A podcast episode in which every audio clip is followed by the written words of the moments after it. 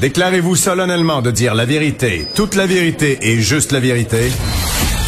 Avocat à la barre. Avec François-David Bernier.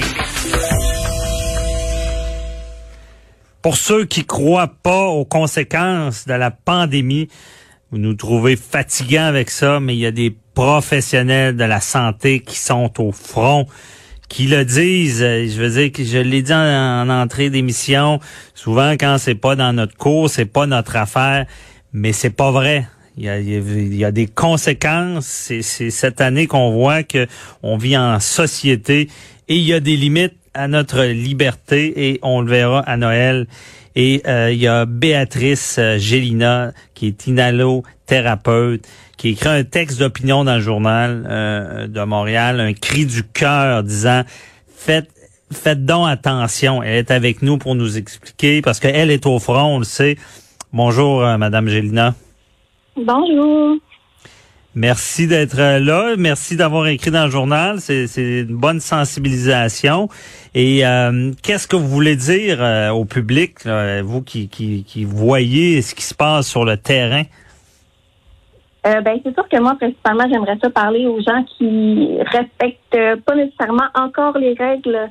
J'ai l'impression que dans les médias sociaux, des choses comme ça, on parle beaucoup de chiffres, on montre beaucoup d'images, mais on parle pas beaucoup du revers de la médaille, vraiment des professionnels de la santé puis de ce qu'on vit. Euh, il y en a beaucoup qui vont euh, chialer ou qui vont parler des mesures mises en place, euh, je sais pas, dans les magasins, des choses comme ça. Mais on voit que dans les milieux de santé, c'est encore pire que ça, puis qu'on les on les vit pendant toute notre chiffre de travail. Là. Fait que j'aimerais mhm. ça qu'ils comprennent que c'est quand même assez important de respecter les règles qui sont imposées, puis c'est pas éternel dans le fond, c'est juste le temps qu'on que la courbe euh, redescende. Mhm. Et comment ça se passe, vous, à l'hôpital? Parce que euh, vous, là, vous êtes débordé, vous, vous, gérez la, la, COVID, ça doit pas être évident, là. Ben, c'est sûr que physiquement, on a beaucoup plus d'heures, on a beaucoup plus de travail à notre charge, vu toutes les mesures qui sont mises en place. Euh, mais c'est ça, on n'a pas le choix, on est au front, puis on fait ce qu'il faut, mais c'est pas évident mentalement non plus. Là, on voit des patients de tout de tout âge qui vivent des choses quand même assez difficiles, puis qui n'ont pas leurs leurs proches à leur côté là. Mm-hmm. De tout âge, euh, c'est important de le dire. C'est ça peut c'est quand même une maladie qui, qui est sournoise dans le sens que on, ne sait pas euh, d'avance une personne peut avoir des complications. Euh, non, vraiment pas. J'ai vu des patients, des patients sur intensifs de 40, 50, 60, 70 ans, puis c'est des patients qui ont encore beaucoup d'années euh, devant eux, qui auraient à vivre dans avec leurs proches. Puis c'est des patients qui s'en sortent pas toujours. Là, fait que euh, faut pas prendre ça à la légère du tout.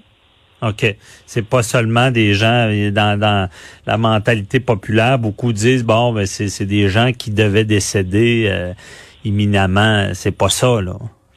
Oh, pas nécessairement. Il y en a beaucoup qui avaient pas d'antécédents du tout, puis qui finalement euh, la COVID les atteint beaucoup plus qu'ils pensent là. OK. C'est que des fois, on a peut-être une condition qu'on connaît mal aussi de, de, notre système. Et euh, vous, euh, sur le front, avez-vous eu peur de, l'attraper? Euh, ben c'est sûr que niveau patient, ça m'inquiète pas vraiment parce qu'on est quand même vraiment bien protégé face aux soins qu'on leur donne. Mais c'est sûr que de plus en plus, il y a des éclosions dans nos unités, puis là, ça devient de, on devient de plus en plus à risque.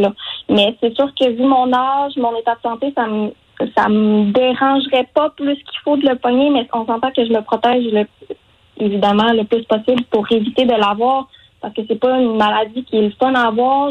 J'en connais qui l'ont eu, puis c'est quand même difficile malgré qu'on est jeune et en santé, évidemment. Oui, parce que j'ai d'ailleurs moi aussi dans mon entourage euh, des gens dans le milieu de santé qui qui se disaient bien protégés aussi sur le front, mais que quand quand ça, ça se met à se propager, qu'ils l'ont attrapé. Et là, c'est la problématique, euh, ils peuvent plus rentrer. Des fois, ils sont plusieurs en même temps. J'imagine ça, ça doit surcharger le système. Là, ça doit être dangereux euh, quand on manque de, personnel. Euh, effectivement, il y en a plusieurs. Comme je dis, il y a plusieurs unités euh, dans le Québec qui vivent des éclosions. Puis ça, ça fait que non seulement les personnes qui sont qui sortent positives au test, mises en isolement, mais tous ceux qui ont été en contact avec celle-là, effectivement, ça, ça surcharge euh, notre travail. On a des heures supplémentaires qui sont, qui sont imposées ou non. Euh, c'est sûr que nous, le plus possible, on va faire des heures supplémentaires volontaires pour éviter des temps supplémentaires obligatoires. Mais à un moment donné, euh, on est débordé puis on est fatigué. Mhm. J'imagine, ça, ça doit être fatigant. Et vous, en tant qu'inhalothérapeute, est-ce que c'est vous qui devez intuber des gens qui ont des difficultés respiratoires? Euh, ben, dans le fond, nous, on va assister le médecin qui va l'intuber, on passe le matériel, tout ça, puis une fois que l'intubation est faite, c'est nous qui prenons le relais. Là. On installe le respirateur artificiel. Ensuite, c'est nous qui va vraiment suivre le patient. Fait tout ce qui s'apparente justement au respirateur artificiel, c'est nous qui va s'en occuper. Si jamais il arrive des problèmes avec ça, on va voir le médecin, c'est nous qui en discute, mais c'est nous qui va vraiment s'occuper euh, tout du volet respiratoire une fois que l'intubation est faite. OK. Parce que là, là, quand on est rendu là à intuber, là, c'est que la maladie attaque les poumons et euh, ça, oui. Comment, comment, c'est quand on prend la décision de dire OK, lui, on doit l'intuber. Euh, ben, dans le fond, euh, souvent, c'est que les besoins en oxygène du patient vont être rendus quand même assez élevés. Les difficultés respiratoires aussi vont être quand même assez difficiles. Euh, le patient va avoir plus de difficultés à respirer, il va respirer beaucoup plus vite. Euh, la saturation en oxygène dans son sang va devenir beaucoup moins belle malgré des hauts taux d'oxygène. Puis dans ce temps-là, euh, c'est pas mal le moment de les incuber. Et là, euh, ces gens-là sont conscients. Il faut leur dire, on, va vous, parce que ce que j'ai compris, c'est que vous devez les, les mettre dans un coma artificiel, parce que se faire intuber, là, ça doit pas, euh, on doit réagir à ça, là.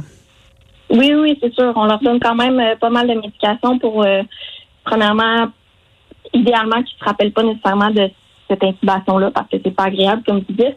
Mais des fois aussi, pour éviter des, euh, spasmes ou des choses comme ça, on n'a pas, on n'a pas le choix de les curariser. Dans le fond, on, euh, euh, on veut pas qu'ils bougent pendant cette intubation-là. C'est quelque chose qui est temporaire, mais euh, comme je vous dis, on donne la médication pour éviter qu'ils s'en souviennent. Puis effectivement, c'est dans, c'est comme un genre de coma artificiel. On les, on les soutient euh, hémodynamiquement par des médicaments. puis le respirateur habituellement, c'est tout lui qui va qui va s'occuper de la respiration. Le, patient, il respirera pas nécessairement par lui-même. Ah ouais. Mais là, ça veut dire qu'il est plus conscient, puis c'est la machine qui euh, qui euh, fait respirer. Et là, il y a, des euh, puis ça dure. Est-ce que ça dure longtemps, ça, cette intubation-là? Écoutez, ça peut être très variable, mais j'en ai vu passer qui ont été intubés pendant quatre semaines.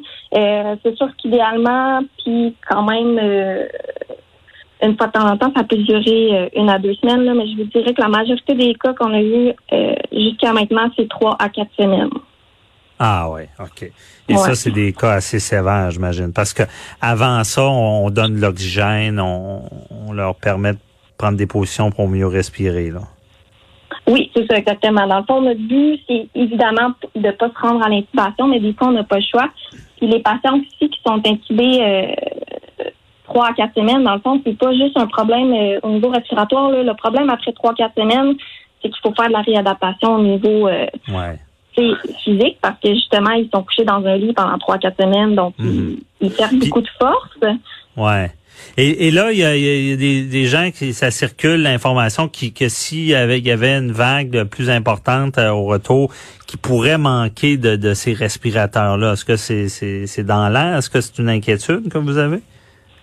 Euh, ben là, c'est sûr que présentement, euh, on a quand même euh, quelques patients qui sont COVID positifs aux soins intensifs. Je vous dirais que pour l'instant, on est correct, mais c'est sûr qu'on n'a pas des, des, respirateurs artificiels en quantité industrielle. Fait que c'est sûr qu'à un moment donné, on n'aura pas le choix de s'organiser autrement, je crois. Mais avez-vous cette peur-là d'être comme l'Italie puis de devoir choisir qui on qui on intube ou pas?